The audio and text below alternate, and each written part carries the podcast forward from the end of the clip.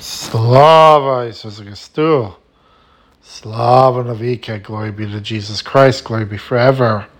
This is Father Basil again. And again, reading from this book, Light for Life, Part 2, The Mystery Celebrated, from God with Us Publications. And we were talking earlier regarding the different yearly cycles of our church. So what that means, of course, is what we celebrate throughout the year. So we talked about the weekly cycle. Every day of the week has a different saint that we commemorate. We talked about the daily cycle.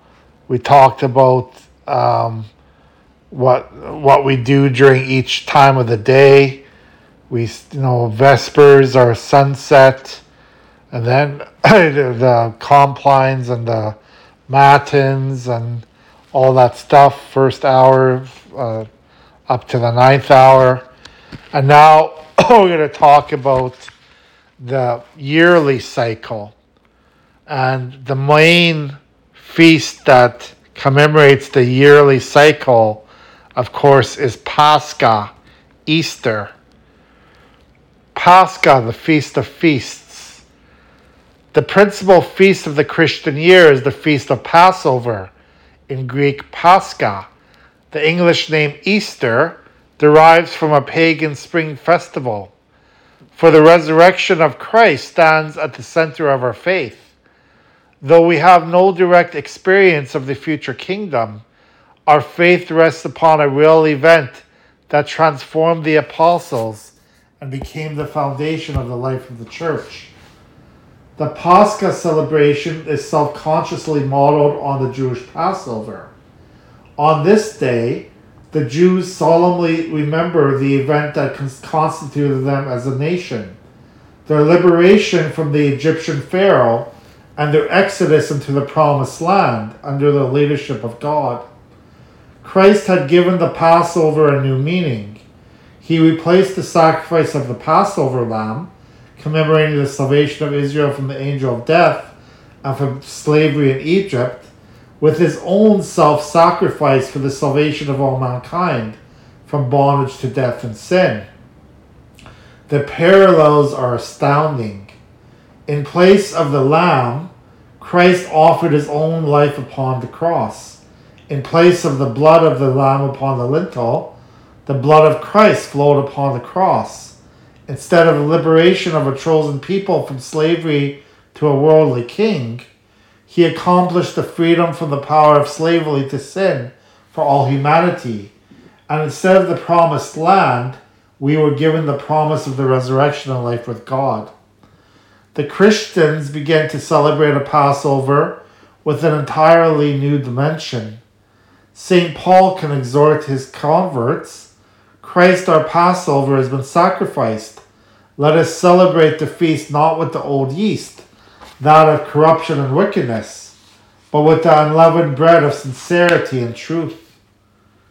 The Jewish Christians in the Middle East probably celebrated their new Passover at the same time as the Jewish Passover, the 14th day of Nisan. The Jews followed a lunar calendar, causing this date to move relative to the Roman solar calendar. As the celebration of this feast developed among the Gentile Christians, it was extended to 3 days and moved from the fixed 14th of Nisan to the nearest Sunday. The feast began on the Friday before. Since our Lord died on the cross on Friday, rested in the tomb on Saturday, the Sabbath, and then rose on Sunday. The Friday was a day of complete fast because of the suffering and death of our Lord. Sunday, instead, was a day of complete joy because of the Lord's resurrection. New Christians were baptized then because baptism is death to sin and rising to life in Christ Jesus. The Feast of the Pascha still retains this twofold character of a celebration of resurrection and baptism. A troparion of the Paschal Canon connects the ideas of Christ's resurrection and baptism. Yesterday I was buried with you, O Christ, in baptism at the vigil of the liturgy on Holy Saturday. But today I rise resurrected with you. Yesterday I crucified myself with you, O Savior. Now glorify me with you in your kingdom. The Feast of Pascha was subsequently expanded to a full week, called the Great and Holy Week. The Sunday before Pascha celebrates the historical entrance of our Lord into the city of Jerusalem to enter into his passion. The previous Saturday recalls his raising of Lazarus from the dead, this event which triggered the first Palm Sunday. Lazarus Saturday would become an important baptismal day in Constantinople to allow the neophytes to take part in the celebration of Great Week. Holy Monday, Holy Tuesday, and Holy Wednesday recall the Lord's teachings in the temple and the events that took place during this week before his arrest. Holy Thursday commemorates the giving of the Eucharist and the betrayal and arrest of our Lord. To contrast with this betrayal, it became the day for the reconciliation of those who were doing public service or public penance. This joyful observance of the resurrection is extended throughout the week after the Sunday of Pascha. Because the newly baptized Christians wore their white baptismal robes during these 7 days, it is called the New Week or Bright Week. Given St. Paul's imagery of baptism as a joining of ourselves to the death and resurrection of Christ, it is not surprising that the annual celebration of Christ's death and resurrection became the privileged time for celebrating mysteries of Christian initiation. Even today, the Vesper Liturgy of Holy Saturday remains the most appropriate time for baptism in the Byzantine liturgical cycle. The celebration of the resurrection of Christ remains the most glorious experience of the Byzantine churches. The joy of the ointment-bearing women at discovering the empty tomb of Jesus is relived in processions, music, and gestures, which tell us more about the mystery of the resurrection than 1,000 books or lectures. The celebration of Pascha is the center of the movable cycle of feasts, that sequence by which we experience the meaning of Christ's gift of salvation. Periods of repentance, emptying us to fill our need for God's love, alternate with joyful celebrations of his wondrous deeds in our behalf, giving us life. Immediately after Pascha, a period of 50 days, traditionally without fasting or kneeling, recreates the time from the resurrection to the descent of the Holy Spirit. The 50th day, Pentecost, was already observed in the Jewish tradition as the day the law was given on Mount Sinai. The Christians celebrate the gift of the Holy Spirit, for while the law was given through Moses, grace and truth came through Jesus Christ. The fullness of the church with its new life in Christ comes only with the descent of the Holy Spirit, who fills all things and brings us new life. This fullness of faith is expressed in the life of the church through the various outward forms of the tradition, the scriptures, the liturgy, the teachings of the fathers and councils. None of these exhaust the expression of faith. Rather, they collectively express the fullness of faith, which flows from the fullness of life in the Trinity, where the individual Christian must find his faith. God calls us and speaks to us in a personal way, but never in a way contrary to the common tradition. Our individual faith can be understood only as a member of the church in the context of the believing community. No one of us can possibly contain the fullness of faith. So, this to go through the cycle of Pascha. So, before Pascha, before we celebrate Easter, we have the pre-fast weeks, which are the 4 Sundays before we start Lent, the Great Fast. And then we celebrate the Pharisee, the Gospel of the Pharisee and the Publican, the Prodigal Son, the Last Judgment, and the Expulsion from Paradise. Then we have what's called Lent, the Great Fast, the 40 days of Christ's fast in the desert, the pre-baptismal catechumenate. And then we celebrate the 40 days before the Great Week. And then we have what's called Holy Week, Great and Holy Week, which starts with Lazarus Saturday, Palm Sunday, Holy Monday, Holy Tuesday, Holy Wednesday, Holy Thursday, Holy Friday, and Holy Saturday. And this commemorates the last week of Christ's life, the raising of Lazarus, the entry to Jerusalem, Christ in the temple, the anointing at Bethany, the Last Supper, crucifixion and burial, and the rest of Christ in the tomb. And this is the week before Easter, the Holy Pascha. And then we finally have Holy Pascha and Bright Week, the Feast of Feasts. And we, of course, commemorate the resurrection and the appearance to the apostles.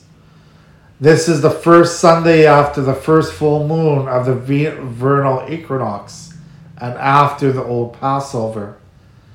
So that's how Easter is set. The Easter date is set as the first Sunday after the first full moon of the vernal equinox.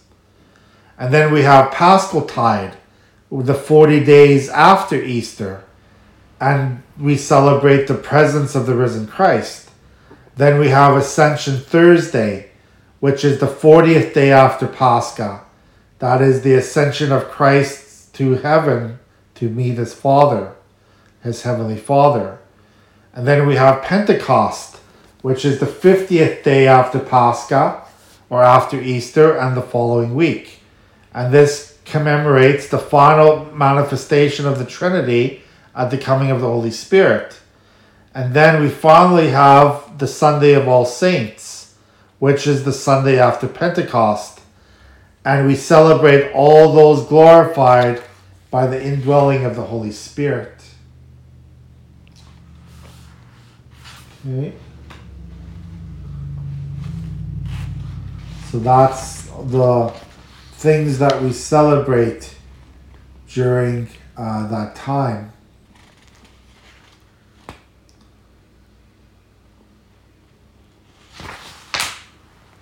The Spirit mediates the presence of God in the present age, the era of the church.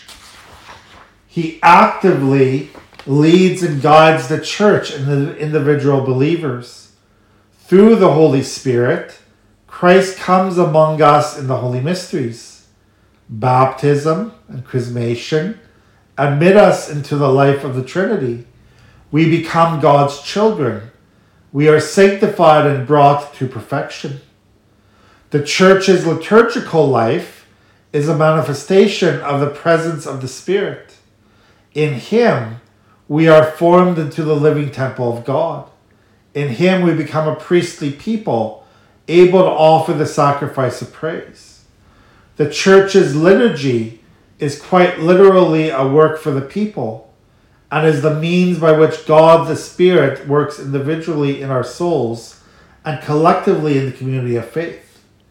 St. Paul writes, God is the one who firmly establishes us among with you in Christ.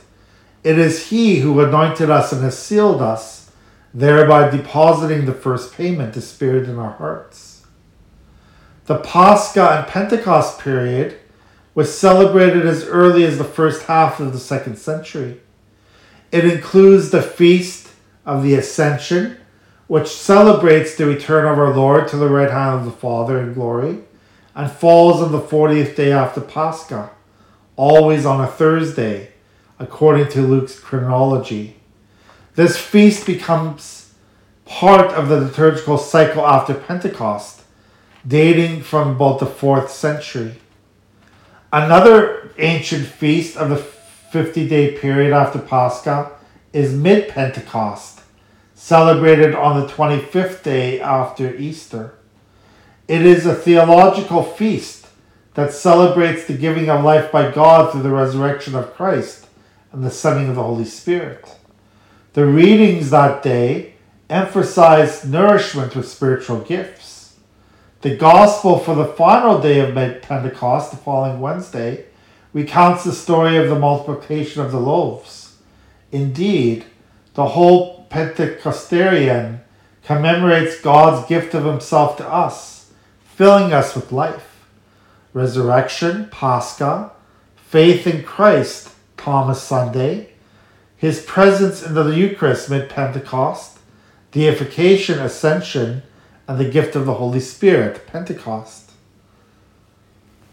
The icon of Pentecost clearly shows the 12 apostles are seated in a semicircle with a place reserved for Christ, who may be invisibly present at the center or represented in the Theotokos who bore him.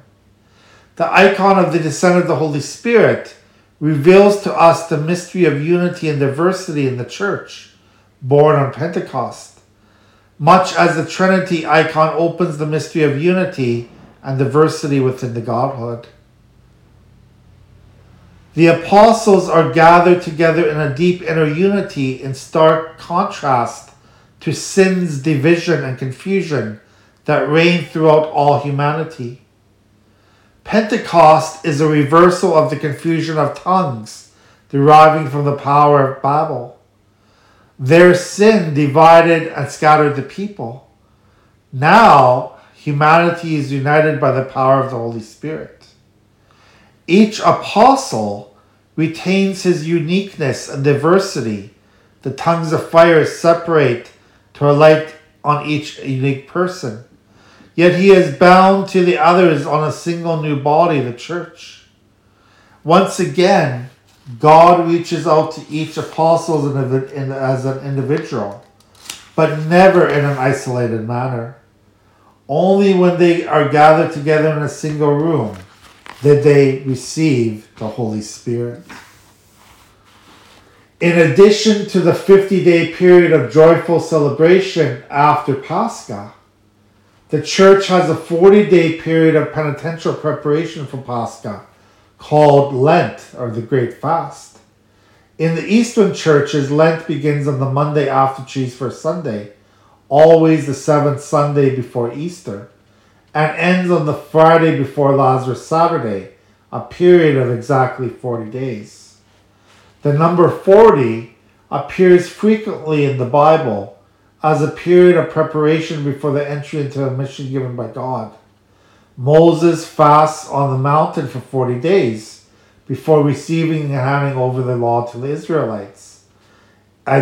Elijah fasts 40 days before his vision of God telling him to anoint Haziel as king of Aram, Jehu as a king of Israel, and Elisha as prophet. The Israelites themselves wandered for 40 years in the desert as penance before entering the promised land. And Jesus fasted 40 days after his baptism before beginning his public preaching. The 40-day great fast of purification and preparation originated in Egypt and was first observed after the Feast of Theophany.